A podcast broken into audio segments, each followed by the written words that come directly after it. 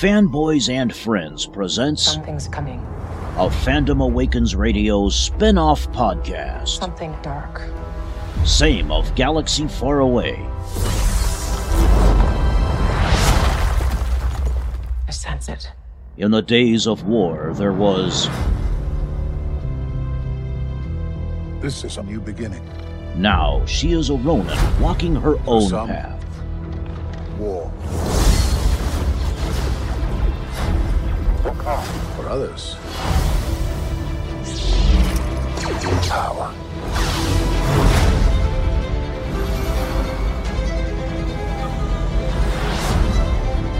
It's been a while. Things have changed. Ahsoka Ronin, Way of the Tano. I started hearing whispers about Thrawn's return heir to the Empire.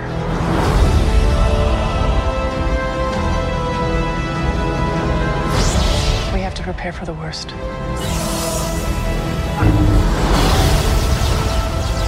The Jedi fell a long time ago. There aren't many left.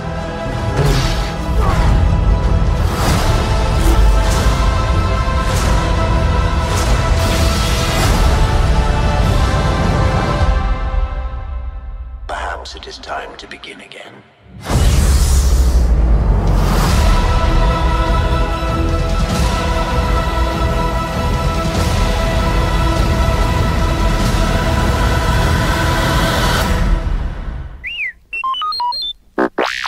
All right, gang, and welcome to the latest episode of Ahsoka Ronin Way of the Tano.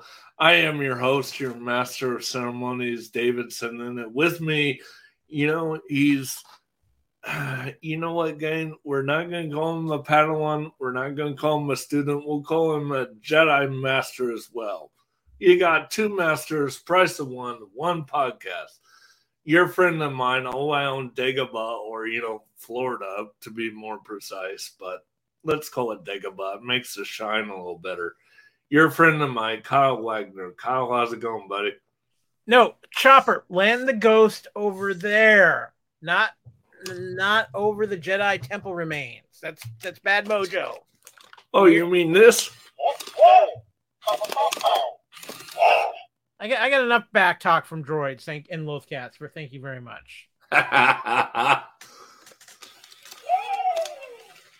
oh, okay, Chop. All right, all right, all right. Ah, he does that. He does that quite a lot. Same to you. All right, Kyle. And Quit, we're quit here. fighting to- with Chopper. You, you, you know it, it's pointless, and you know we won't win the argument. Yeah, yeah, I know, I know. Uh, so what are we talking today? We're talking uh, episodes three and four, or parts three and four of Ahsoka, and that would be Shut Up, Chop, Time to Fly, and Fallen Jedi. Yes, um, two absolutely outstanding episodes of Star Wars television, and I'm Mhm. just I'm just gonna say it, starting especially with Part Three, Time to Fly. oh enough. really I agree with Chopper though. The, the Time to Fly especially felt like original trilogy feel Star Wars. It did, it did. You go. Will you go tell Chopper to charge? Chopper, then get on your port, buddy. Come on. Uh, I know you hate it. Just get on your port, would you? See what Don't happens when we let dro- when we let uh, crazy astro droids on the podcast, ladies and gentlemen. Don't make don't make me take you out back, man. Don't make me take. I know you're excited about the latest episode, but we're here talking about the last two. I, Don't I got I got D two. I got D two on speed dial. Chop. You know he doesn't listen well. Eh, well, but Just no. ask Kara about that. yeah, but Oh, shut up. Ah, same to you. we, we've we've been hijacked by a chopper droid. Um, no, but both of these episodes were outstanding. But um, starting with Time to Fly and just everything that was in this episode just gave me all the feels of the original trilogy. it did. It did. Um, What I and honestly, in my opinion, Yeah. the best space fight we've had in Star Wars in a long time. Oh, I'm sorry. Say that again. The best fight, space fight, space space fight we've had in Star Wars in a long time. Yeah, Chopper. I know, I know, I know. Calm down. No, I would definitely agree with that. Definitely agree. Now, I got to address something that I think is important to start with, and Kyle, I think you would agree. Uh, the the Sabine, uh, you know, training thing, right? Oh yeah, And yeah, um look, I'm one, I'm all for it.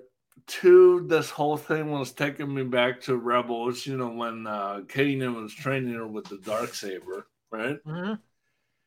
Eh, But probably the most important thing to talk about is the fact that isn't this this isn't exactly a new element because if I recall, there's been documented proof that George has talked about the well, anyone can use the force. I think George has talked about that publicly, hasn't he?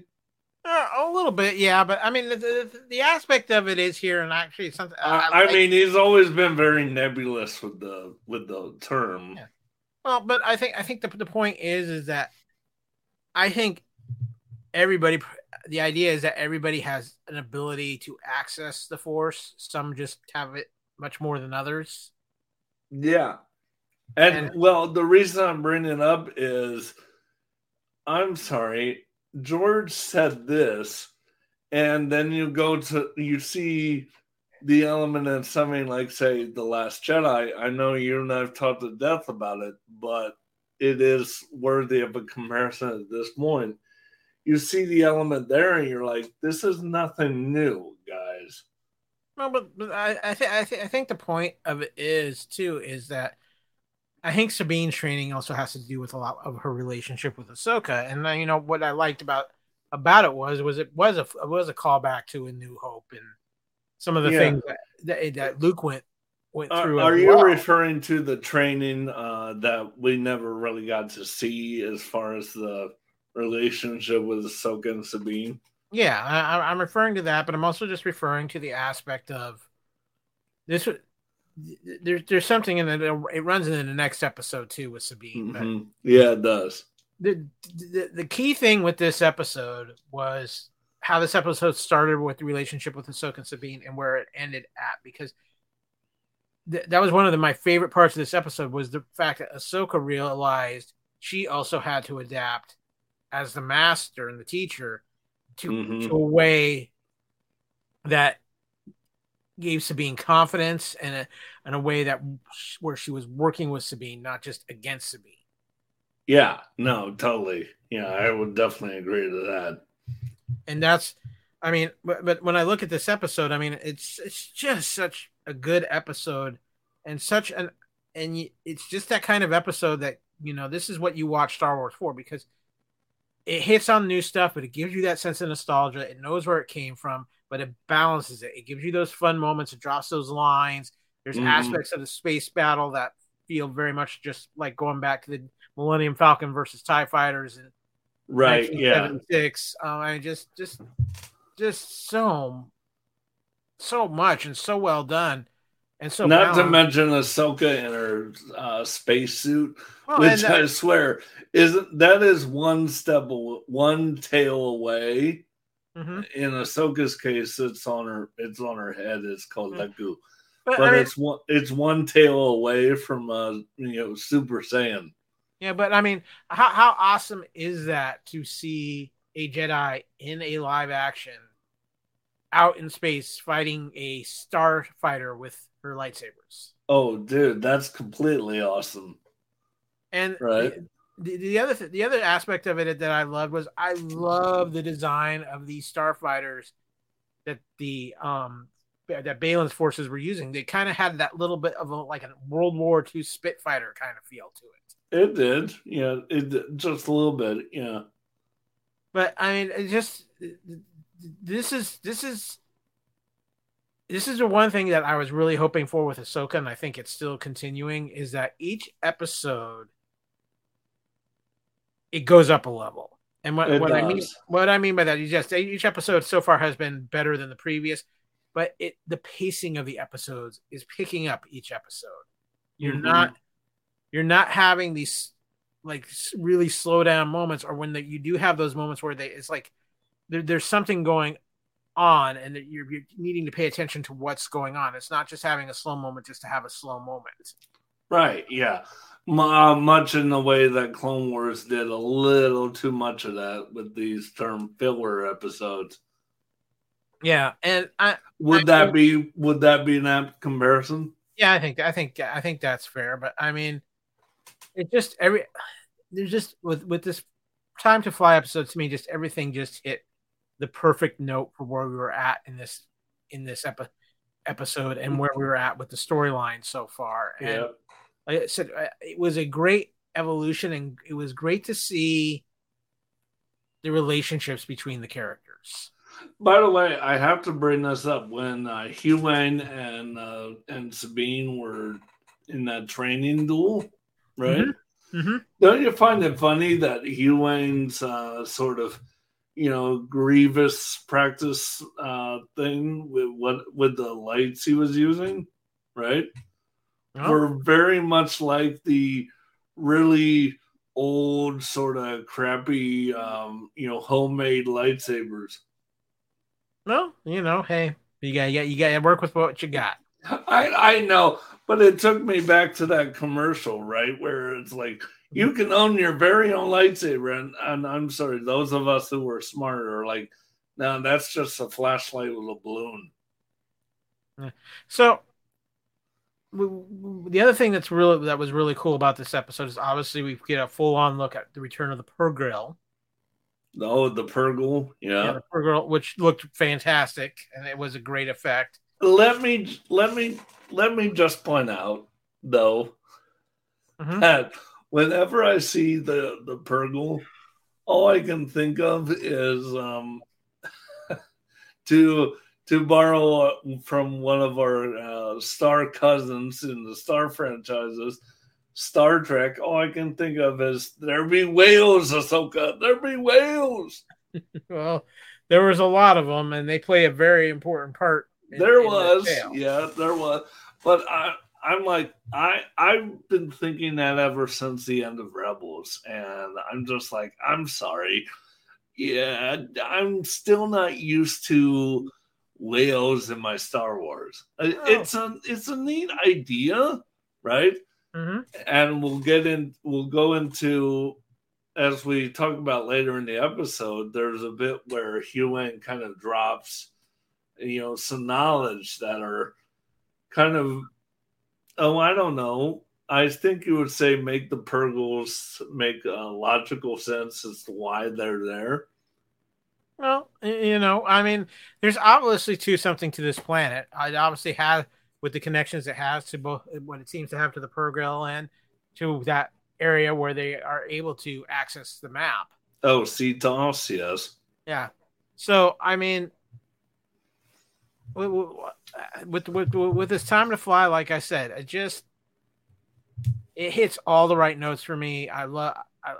It's it's it's the best starfighter battle in Star Wars. I'm like I said in a very long time.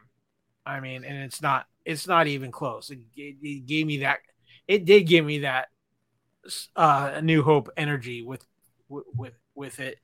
Um, right and especially when ahsoka will give sabine the blast shield i'm like oh Yeah. where have i seen this Well, but but but I think that was the point of it too, was to give us something to But pay see- tribute. See, I gotta add to this point though, because that is exactly what my concern has been with Dave Filoni, and why I'm, I'm less hesitant to call him a you know Star Wars directing god, as as most people are. Um, is and the blast shield is a really good uh, thing to go on because there's that episode in Mando where we're back to Tatooine, right? Hmm and you have that kind of Mandalorian light bounty hunter where you know, Mando shot him, and the only one that was uh, going, no, no, still alive was obviously Steele Saunders, right? Yeah. Um, so you had that, but where I'm going with this is um, very easy to look at. We know Filoni is good at copying his dad's work, right? Mm-hmm. He's very good at that. You know, whether it's flat out copying, like going back to Tatooine, having a Han Solo light, as I call him, because uh, it kind of was, or uh, you know what he did here with giving Sabine the the blast shield uh, during the training with Ahsoka. So he's very good at copying his dad's work. Well, but we but, know this. But in in in, in this case, what I'm going to say is though, especially when you're talking about the training of a uh, of Sabine. Yes, this, this is training that has obviously pr- probably been passed down. Yeah, no, I'm I'm not disagreeing with that. But what I'm saying is, and we'll we'll obviously in our in our next few episodes covering five and six, we'll talk more about this because I'll feel differently later, I'm sure. But I I want Dave Filoni to break out of that and be more because I, I think you and I can agree he can be more than just that. Well, but I think I think he's already shown more than that. But I think you have to understand with Dave too, and with I think a lot of the people who are involved with Star Wars right now. Mm-hmm. There's there, there's there's this wanting to pay tribute to what they came up on on Star Wars, and I think that's yeah. I think that's a good thing. And honestly, I will say this, yeah, where Dave where Dave is involved. I would rather he do he do something like he did in this the things he did in this episode mm-hmm.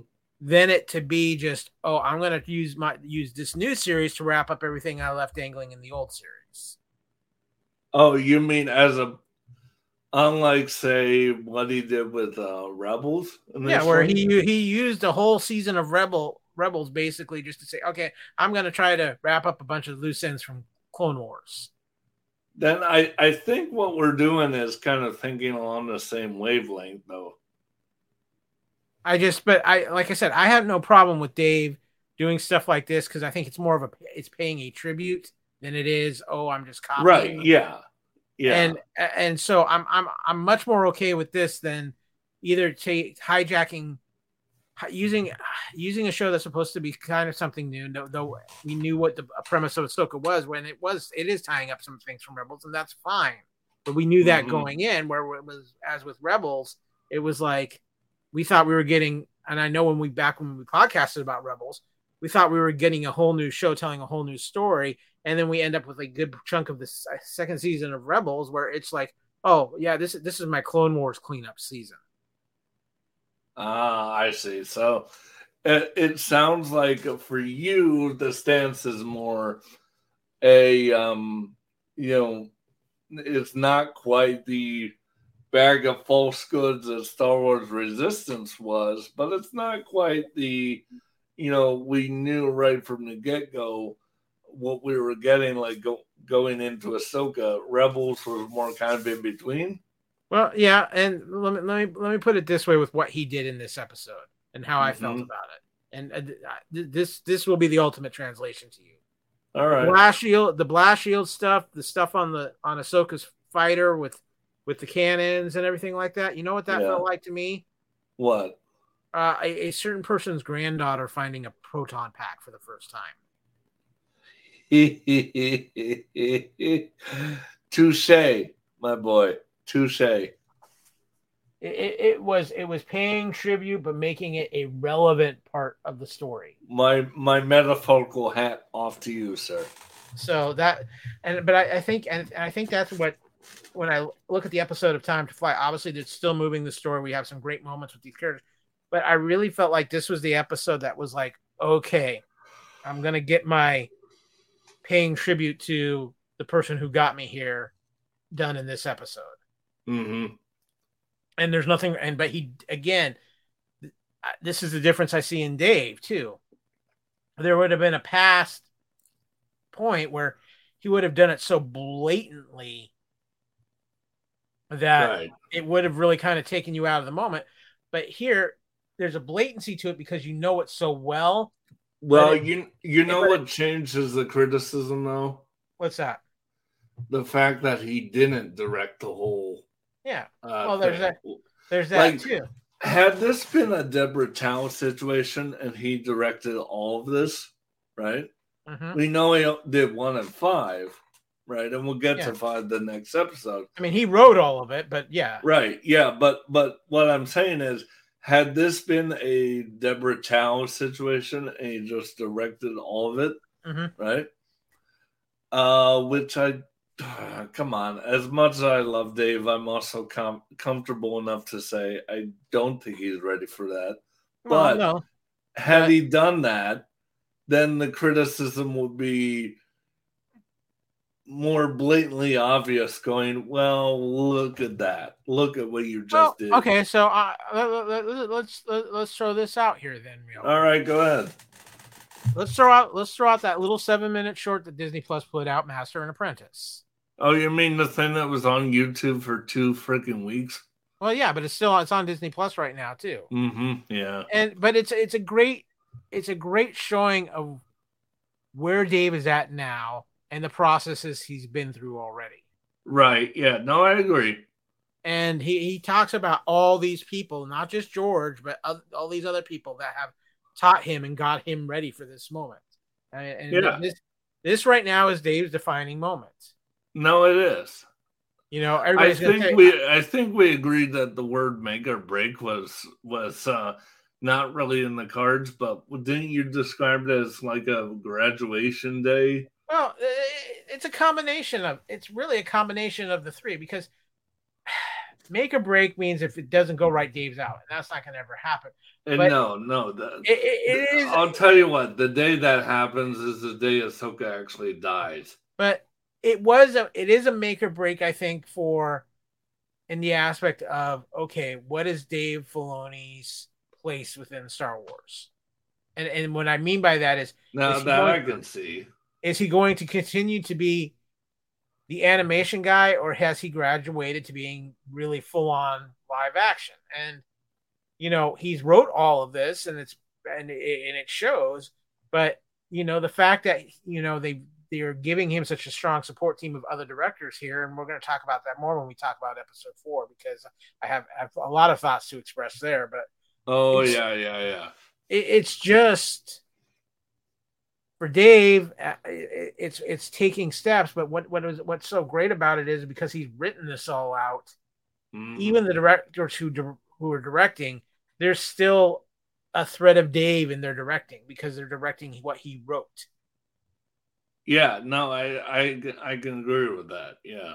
So I like I said, I, I felt like while and episode three is a great episode and it definitely moves the story and sets up for a lot of big things. And it, but it just it this really this really when I go back and after rewatching it, really felt like okay, this is the episode where Dave is kind of paying a little bit of tribute to George and you know giving him that little head nod and A- Tip of the And let's and let's not forget, right? uh-huh. And when I was rewatching it, I, I can't help but think of my boy. You got some space Doctor Who. Yep, you got a, a little bit I of mean, that. I mean, seriously, every every mannerism, every way he talks, I'm like, you're like, why is this droid not sitting in a TARDIS? yeah, well, you know, maybe he has and we just don't know it yet. Mm, yeah, yeah. Well, the, we'll get to one thing in a bit with the next episode. There is one particular habit that makes me go, Huyang, that's awfully violent for a for a, a lightsaber smith. Yeah, well, you know, they they all have a dark side.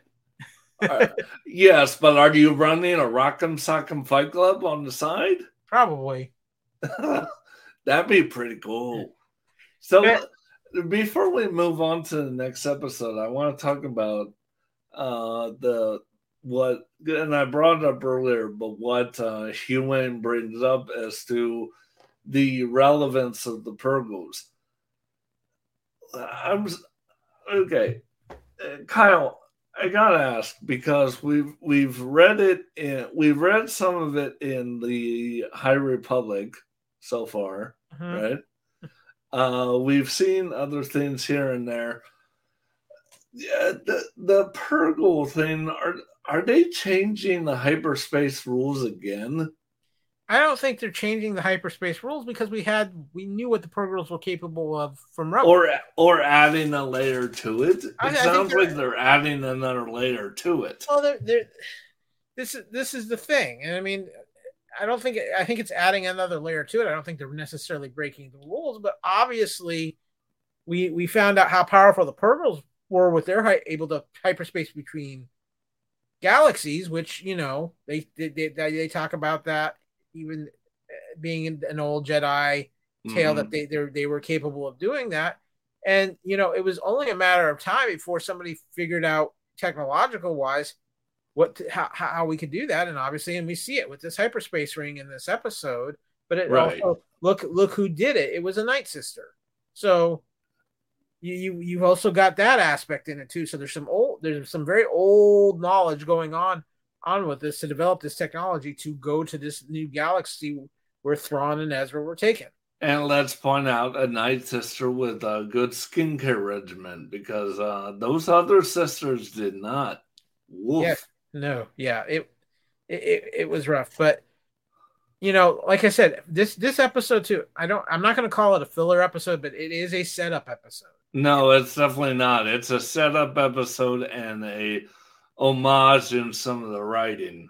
But but that t- does take us into episode four, Fallen Jedi, hmm and okay, so compute viewer discretion. We're recording this right after we watched episode five, so take take what I'm about to say with that into consideration. But going up into it, part four, Fallen Jedi, without even hesitation, I can say at that point was my favorite episode of Ahsoka. Yes. I'm look, I having watched episode five and knowing that unlike some, I'm not going to say what everybody else wants me to say about Filoni. I'm just not there yet. Okay. Personally, I'm not there. And I've I've been look, I'm I'm a Dave as well. So no one's championing this guy more than me. All right Mhm. you know, a Dave supporting a Dave. I'm like, yay, team. I'm just not there yet to call him a, a good echelon high point director, right? But this Peter Ramsey, who directed episode four, Fallen Jedi, I believe it's Peter who directed that, right? Yeah. Mhm. he is probably one of well most definitely one of my favorite star wars directors.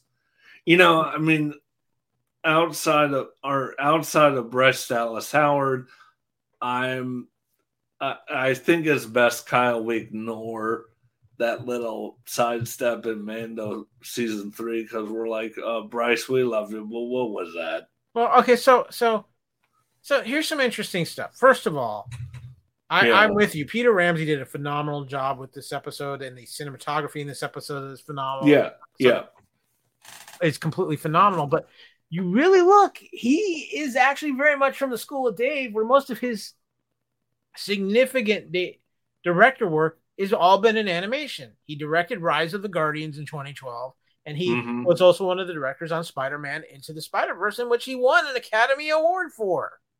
Yeah, no, no. But but Am I going to call that the same school though? No. well, but it's still it's still he's coming from really mostly an animation background as a director now.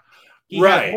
Right, but it, No. Oh. but he's also his own unique voice. right Which right but let me let me let me reference this with if you go back and look through his career where he was involved on second units and storyboarding he's worked on some pretty major films he's worked on predator 2 backdraft independence day fight club artificial intelligence ta- uh, higher learning poetic justice godzilla and uh, a couple of the Shrek films as well before he really got into his directorial debut. In I, I, I I tried to forget about artificial intelligence. Well, I know, but I, I just I'm just saying, visual, visually that movie was gorgeous. Right, it was. It was. Story wise, not so much, but visually it was gorgeous, yes. So he he's worked on a lot of big projects in Hollywood, and like I said, this was kind of I think this was definitely in a way his this was obviously I think his as far as directing live action, this was his coming out party, and he did it in a phenomenal way because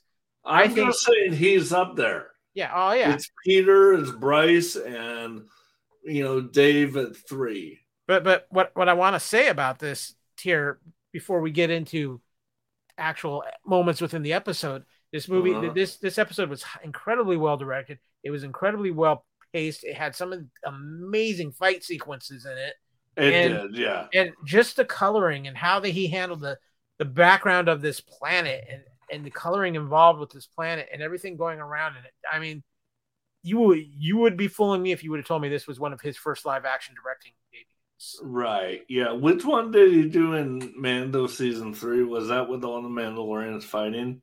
Uh, it might have been. Yeah. He did a phenomenal job there and a phenomenal job here. He's It was it was episode twenty one, the pirate. oh, it was the pirates. So it Yeah. was the one with them all fighting. Yeah, And they took refuge in the in the Bullock Hill. It's a nice Mhm. little tribute to Jeremy right there. yeah, Um, but no, Peter, Peter uh, has done a fantastic job so far. He's two for two. I would say Bryce is two for three, but I've got to see something better than Mando season three, to be Yeah. honest. Well, so so let, let, let's talk about the episode itself, and I want I'm gonna I'm, I need- I need to say this right now because everybody was phenomenal in this episode, but Mhm. the star of this episode was Ray Stevenson. Well, well, let let's call let I'll I'll see you one better, right? You want Mhm. to see one better? The star of this episode was actually Ray Stevenson's beard. Oh yeah, that's that was a good that thing. Man's beard action was was lit, as the Yeah. kids would say. but no, Ray Stevenson put on a acting clinic in this episode. I I agree. I mean, look, the, I said on social media afterwards, right? hmm We were, and I told you as well. We were absolutely robbed because, okay, I know this is this is not a Marvel show, but I'm just use this as a comparison footnote, right? hmm I know that you know he's gone and what they're trying to do with a certain you know uh uh first family and Mhm. that whole thing but re- there isn't a doubt in my mind especially after this episode fallen jedi that ray stevenson wouldn't have made a fucking fantastic doctor doom Well, let's not forget he was a Punisher already. Well, he certainly doled out some punishment, but we'll get into that. But no, I, I just I, I need to I need I need he put on a clinic in this episode because what was He so did. What was so great about his performance was the fact you see so many different sides. You see this side that is fighting Ahsoka and talking about, oh yeah, I learned about you, I heard about you from your master, and just kind of really baiting Ahsoka, but knowing it's a physical battle. And you He actually, he actually, and I'll I'll repeat what I said in our first episode when we were talking with Richard and Sarah, right?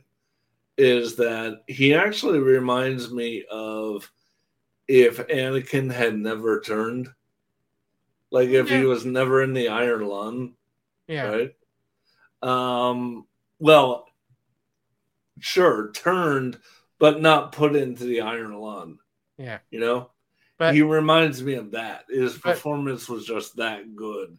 Well, but the, but here here's the here's the thing that I loved about his performance more than anything, and I Mhm. wa- and it's about and it's been his performance throughout the series. But he goes from this physical confrontation and kind of he, very heated confrontation with Sabine or with um, Yeah. with Ahsoka to literally flipping the switch and going to this all mental game with Sabine and seducing her and baiting her with finding Ezra and making these promises upon his honor and stuff like that.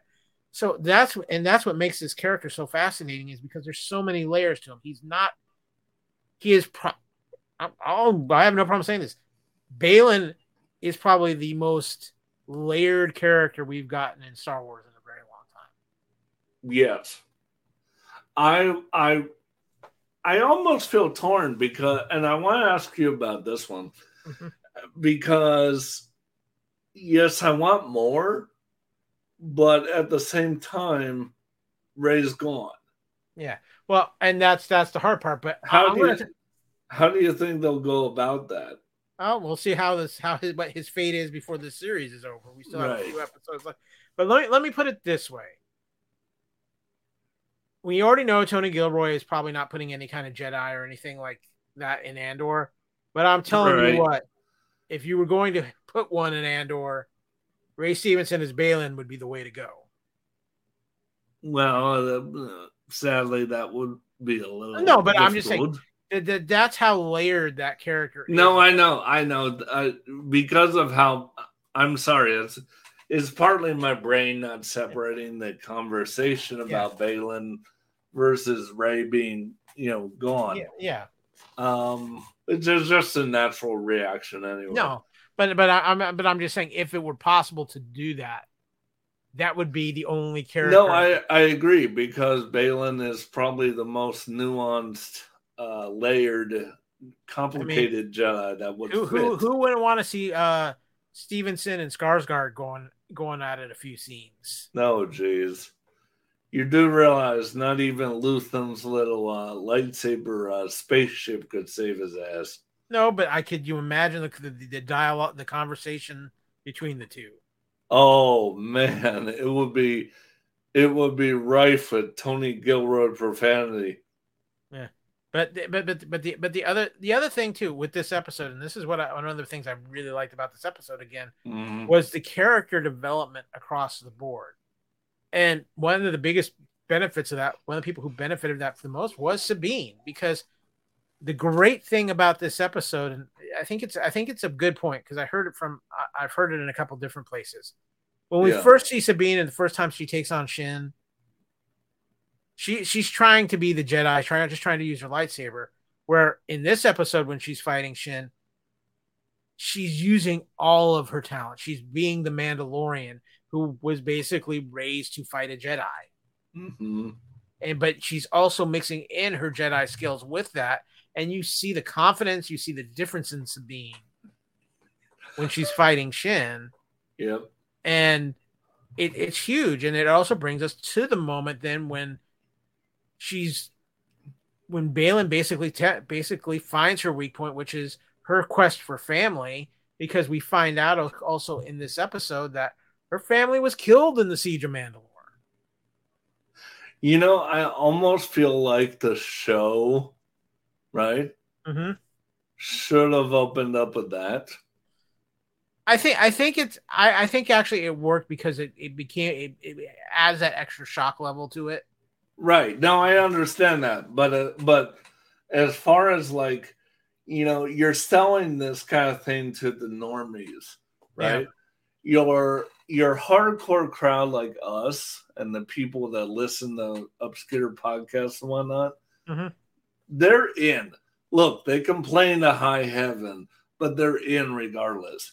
That's not who you're selling Star Wars to anymore Yeah. you're selling it to to normies like it or not that's what you're doing right Yeah, so but I, I almost feel like you know selling an idea like sabine's family was killed in the siege of mandalore well not the siege of mandalore but night of a thousand tears um, yeah, Night of a Thousand Tears. Yeah. yeah, yeah, yeah. G- Get these things confused. Uh, either way, the city go kaboom. Um, that should have been how we opened, but I- I- wasn't. But I think because they've already done that, we got to remember they opened with that in an episode of The Mandalorian too. So, well, yeah, yeah, that's true. so, but the but the aspect of the shock of finding that out because we had, if you had been following the ride from the beginning and had watched Rebels and seen Sabine's family in that in those episodes, so that it adds that extra shock value to it if you have watched it. But even if you haven't watched it, it really gives you in the perspective of where Sabine is coming from, and that is why she's why she is basically convinced convinced by Baylan. Plus, you know, it's Sabine. She's probably thinking, I, I, I don't. My plan is, is I'll get there, I'll find Ezra, and then we'll work it out and get Right. away. And you know, that's probably how Sabine is thinking. Well, you know, that's not going to probably work out quite No. that way. But No, I can see a um, a blue boy general getting in the way of that. yeah, but I mean, the, the, the thing with this episode is everybody. Sorry, sorry, blue boy grand admiral. Yeah. But everybody had a moment in this episode. Shin had some great moments in this episode. Ahsoka obviously had some fantastic moments in this episode. Huyang Mhm. had some great episodes and great moments in this episode. And of oh course, yeah, ta- taking up a um a a rock'em sock'em robot career. I'm like, phew.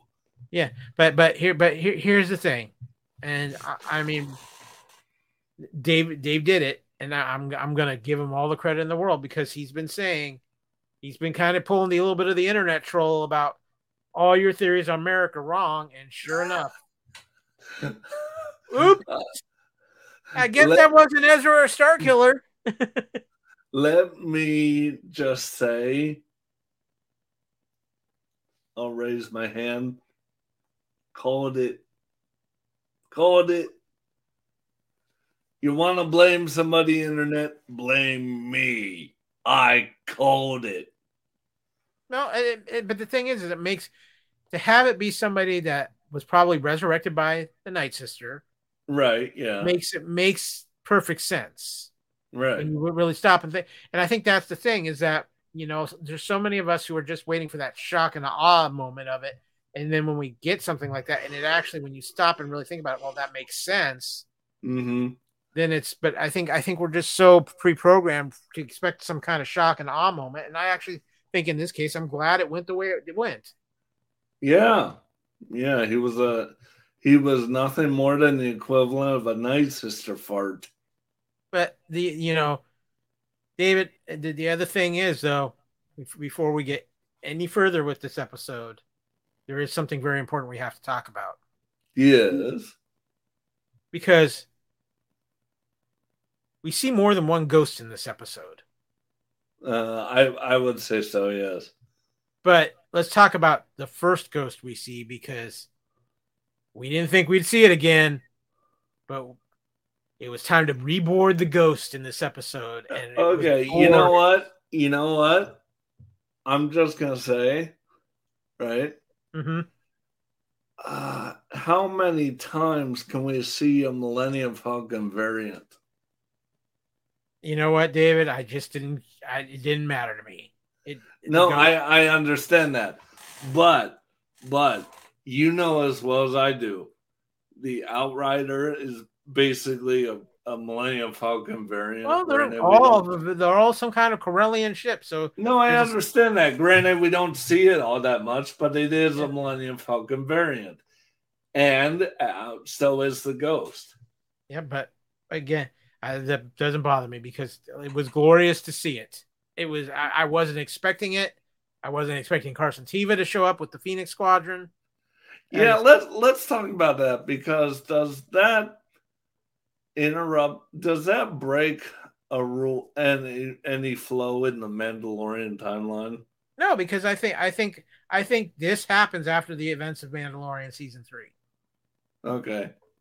I I just know, and as of recording, we have like three weeks left of the show, but I just know there's two things I want, right? Mm-hmm. One, just badassness all the way across the board for the next three weeks, please.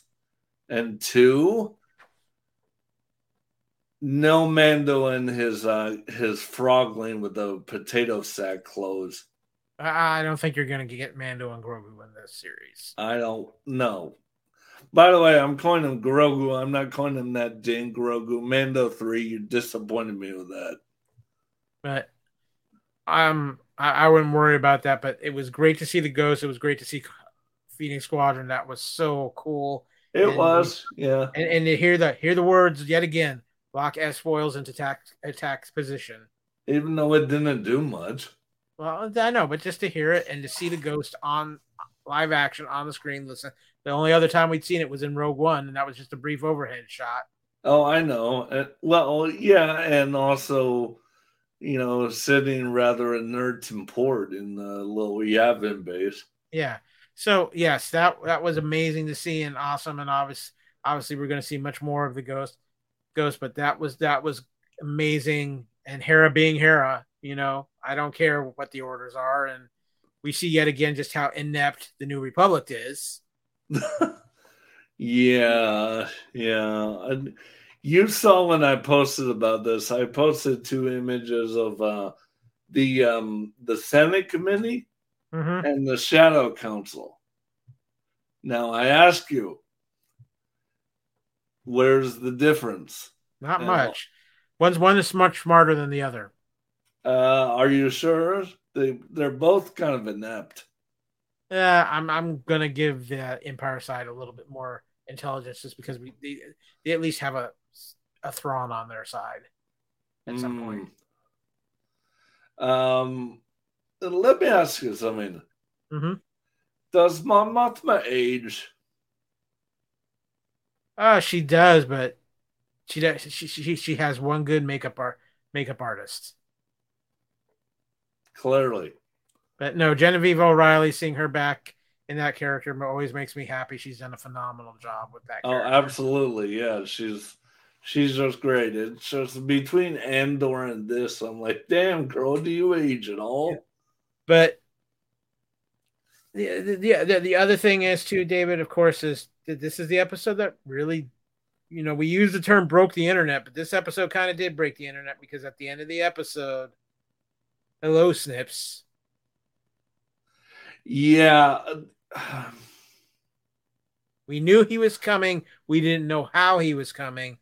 But to end up well, now to be fair, to be fair, we did not know he was coming. We knew he was coming for five. We had oh, no, oh, no. idea it was coming for four. Well, but we knew he was going to be in this season. Sure, but we had sure. no, we had no clue it was going to be for four. Well, well, we had no we had no clue for sure that he was even going to be five, and we also had no clue of what version of Anakin Skywalker we were going to get, mm. and how he was how they were going to put him. A lot of people were expecting flashbacks or something like this, but no, he has been put. He shows up in the world between worlds, and we get the moment that a lot of, especially people who grew up on Clone Wars as their main Star Wars fans have been waiting for for a very long time. Right. Right. And it it was powerful and it was emotional and it had people talking. Unfortunately, for some of us, uh, yeah, they could have put a little bit more effort into a certain aspect of his appearance.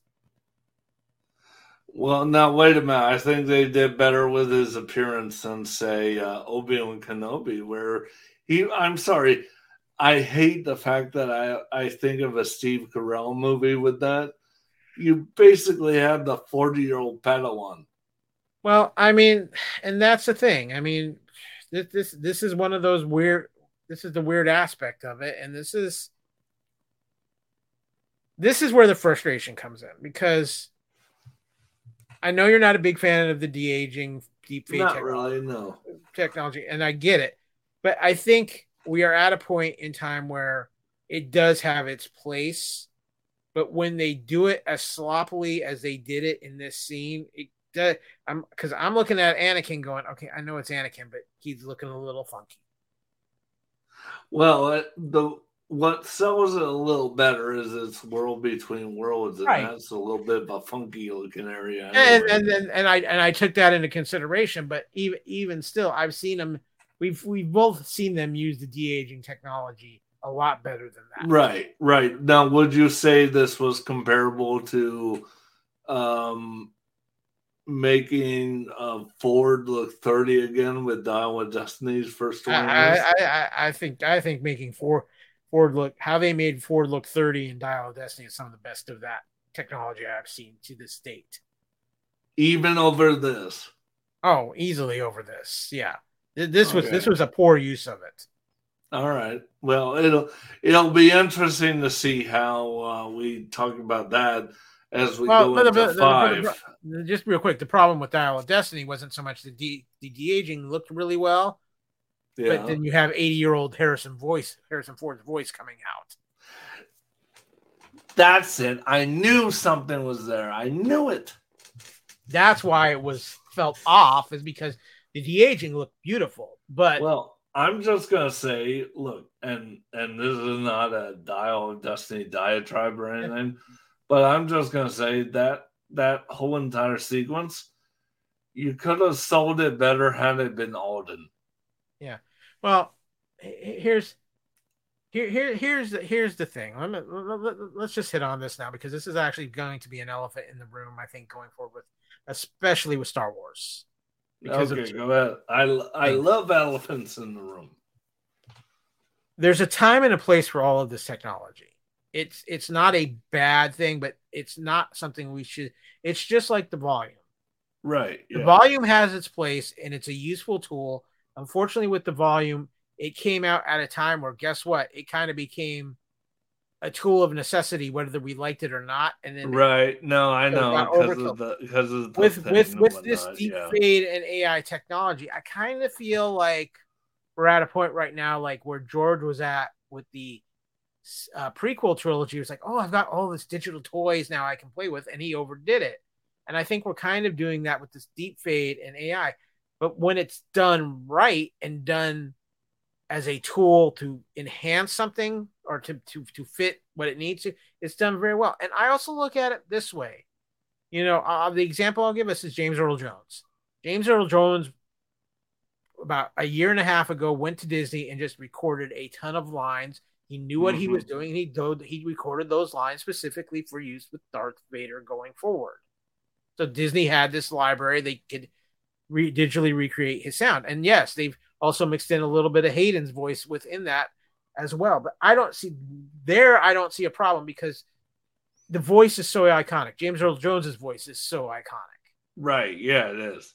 But you know, I'll, I'll go to I'll go to the example that I know drives you bonkers is what they did with Luke and Mandalorian.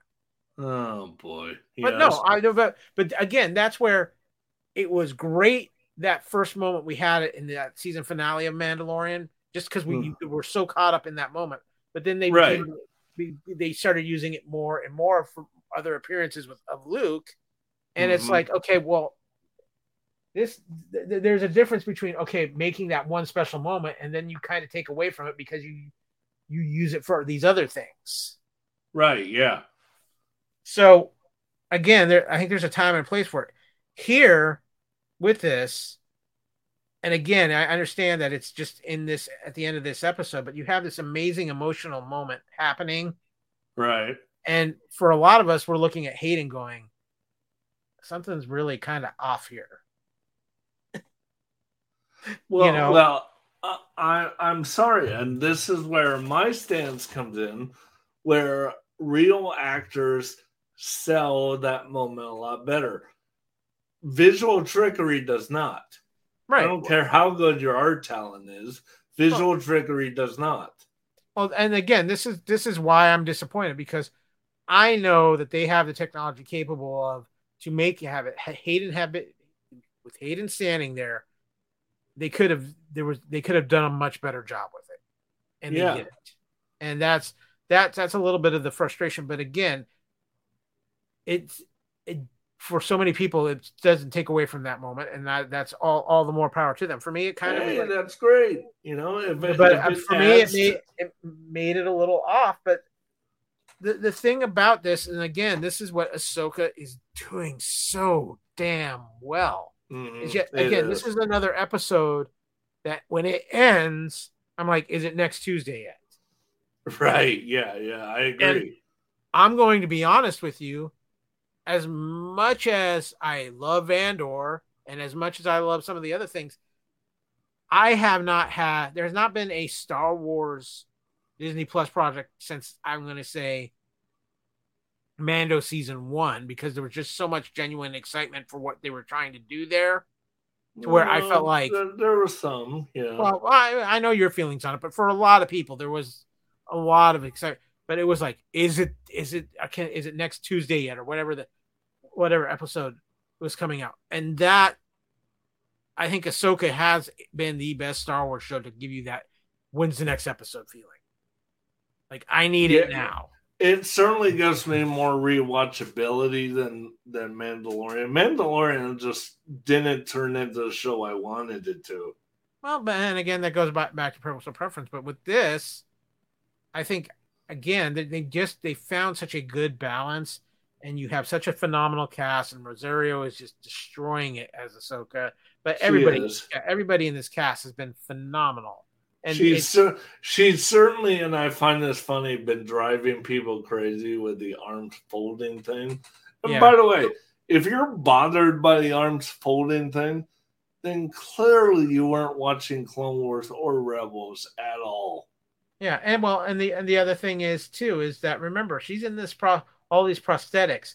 There's probably certain poses she can't keep for very long. Right? Yeah. Yeah. Exactly.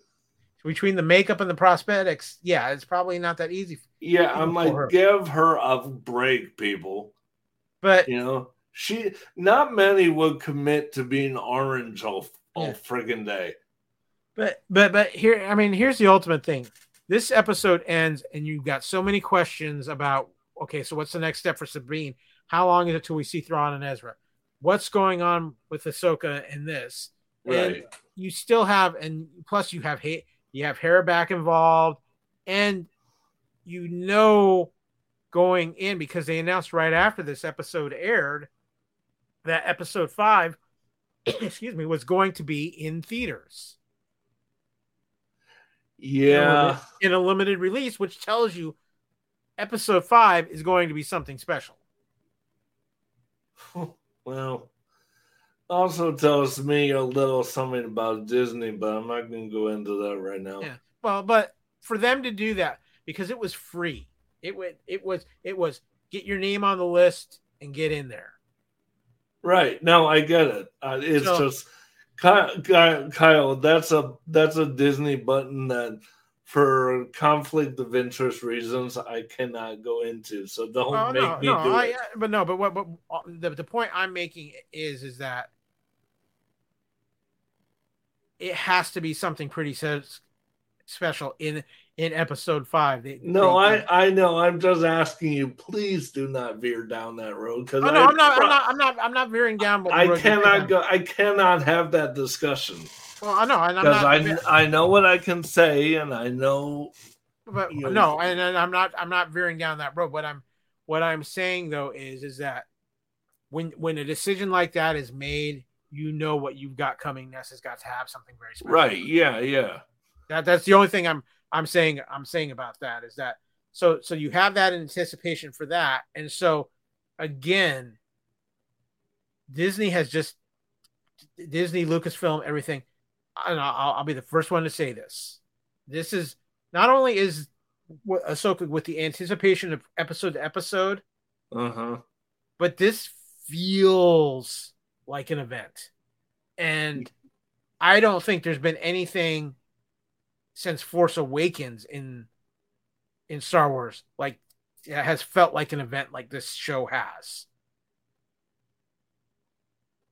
Well, certainly not since uh, Disney did this. Uh, you know, this kind of ridiculous TV pivot. Well, but no, but but, but what I'm saying, David, it's it's either either Force Awakens felt like an event because it had been so long. It is not here nor there, Kyle. You cannot dismiss one or the other. Well, but what I'm what what but hear hear my point out. This this is the point I'm trying to make. hmm and I, I really feel like as great as I love Rogue One, Solo was fun, but Yeah. there was a specialness to Force Awakens coming out because it had been so long. right. And everybody was buzzing about it and everybody was talking about it. hmm You had that weirdness. You had I don't want you had the popularity of Grogu because of what Grogu was to a lot of people. Okay, fine. That aside, as far as just a Star Wars thing to watch with your eyes, this feels on that Force Awakens level of just you're just on the edge of your seat the whole time because you're not sure what what to expect.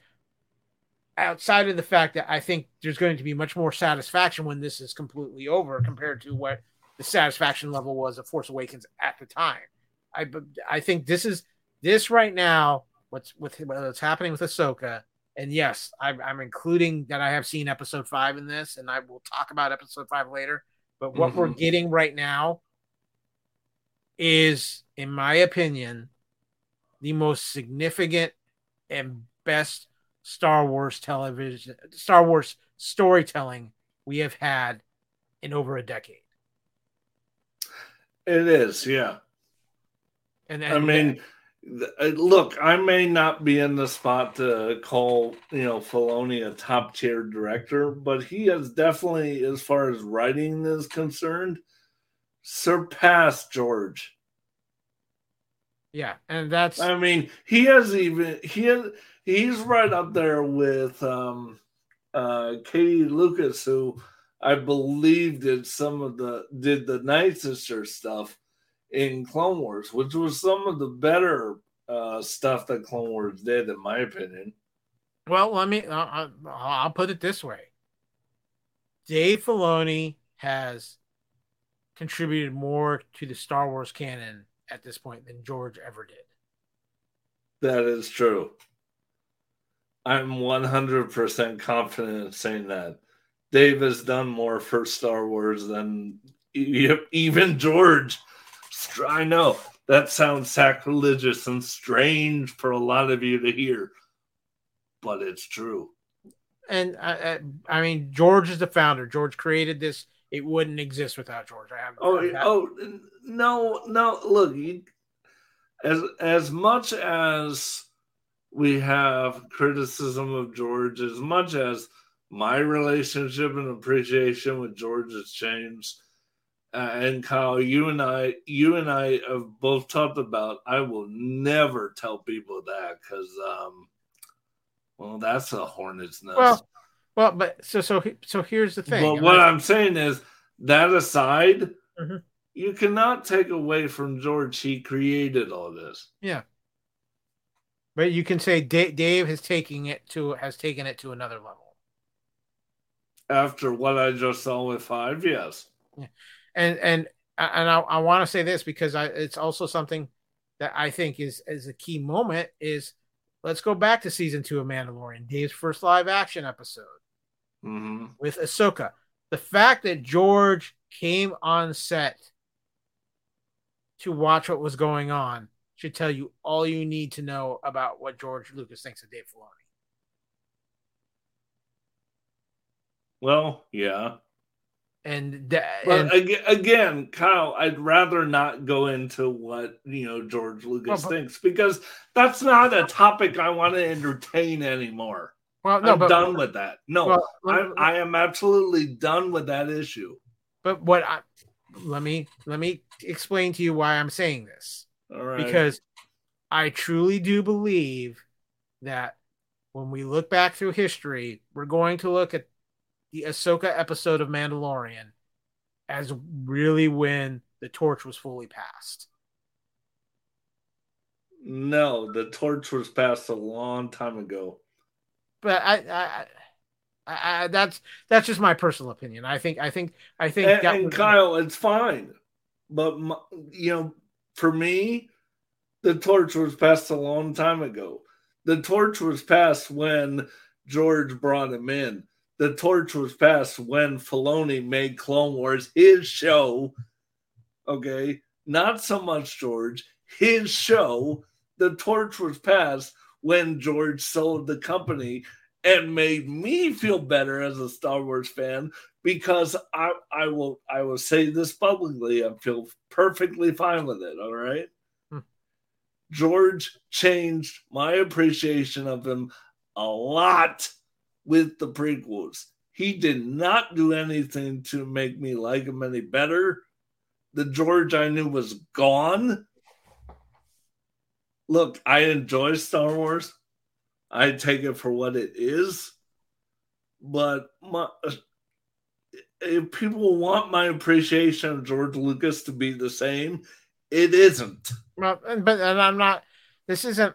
But my, my my thought process here isn't about giving appreciation to George Lucas. It's a, it's it's it's it's it's me marking in my mind what and again this is just my opinion the moment of time of Dave Filoni crossing into doing creating the character he created and the character that he loves that is his through and through and making that character live action on screen mm-hmm. was just like that and and and and George showing up to me that and again this is just in my thinking.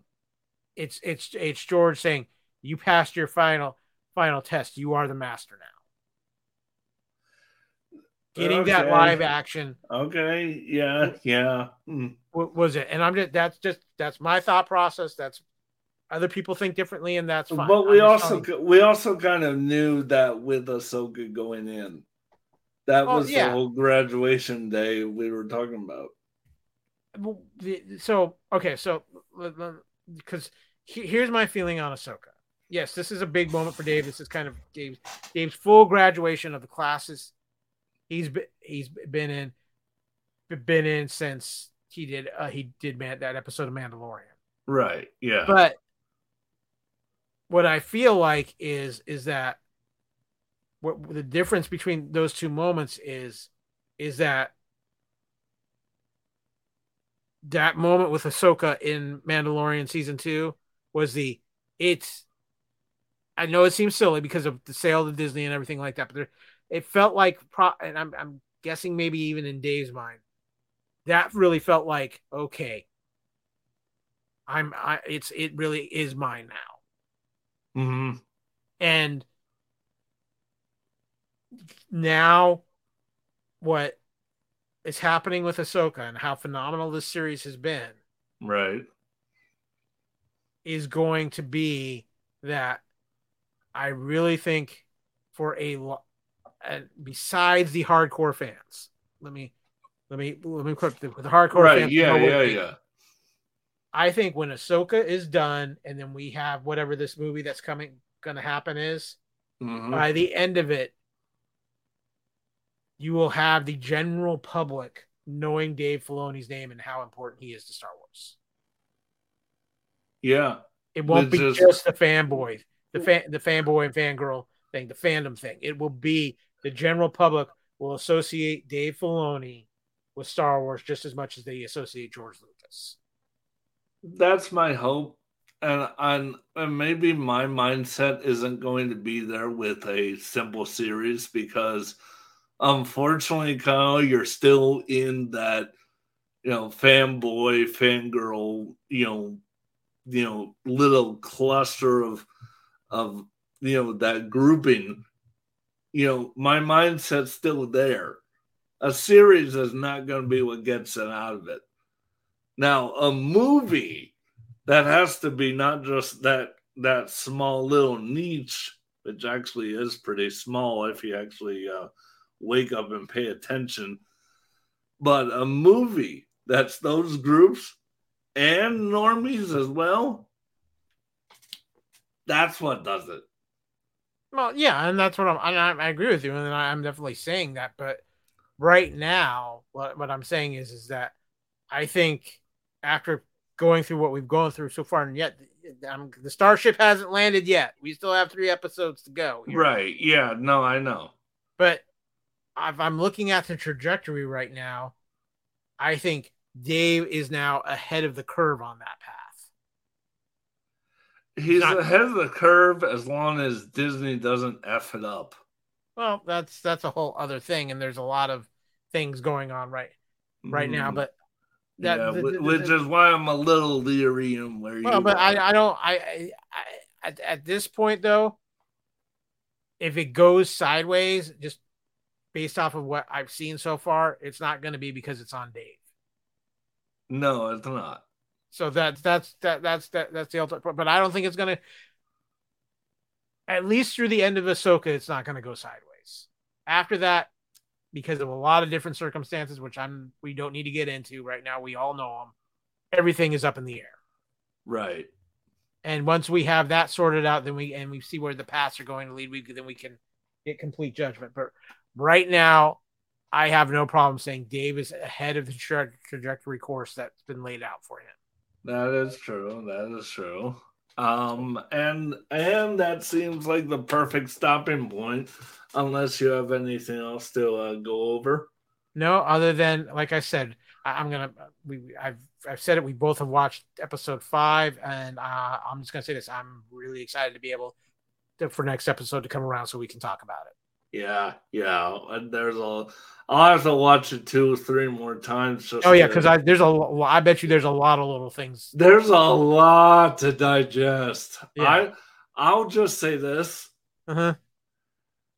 And we and we look, we knew this was going to be a part of it in some, so it's not a spoiler or anything. If you've been in that fan of it, you know already. But as a for me personally, as a guy who never really wanted Clone Wars to be an animated era. I wanted that in live action from the get.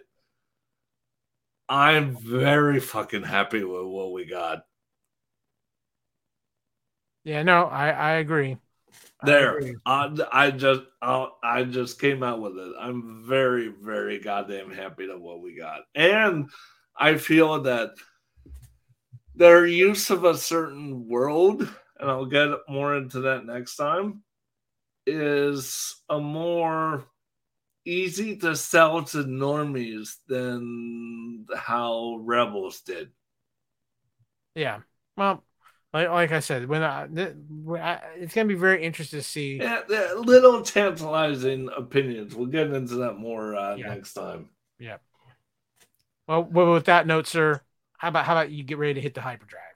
Absolutely. Well, gang, thank you for joining us on this episode of Ahsoka Ronin Way of the Tano. So, for me and uh, my co host Kyle Wagner, I'll just say this. You can take Star Wars lukewarm, you can take Star Wars Mustafarian hot, or as cold as a vacation on Hoth. But at the end of the day, Star Wars is the way. This is the way.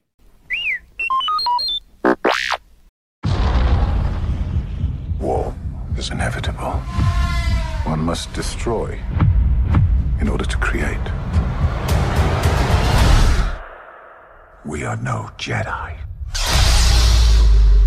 Thanks for listening to Ahsoka Ronin, The Way of the Tano. I started hearing whispers of Thrawn's return as heir to the Empire. What happens when we find Thrawn? Power such as you've never dreamed.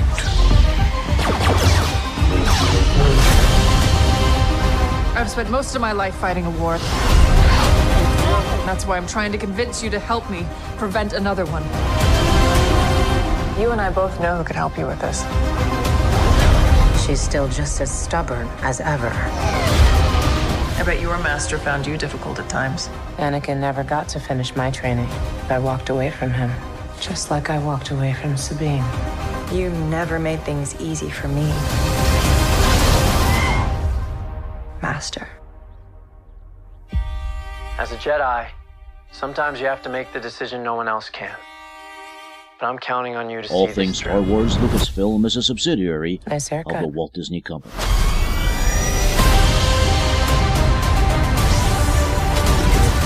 Sometimes we have to do what's right, regardless of our personal feelings. Buckle up. If we don't stop Thrawn, everything will be in vain.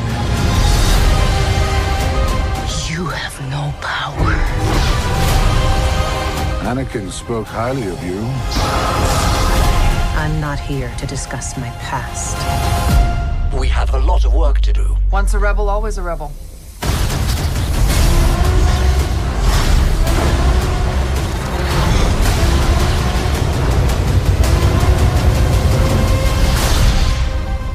This podcast is meant for informational purposes only. No infringement is intended.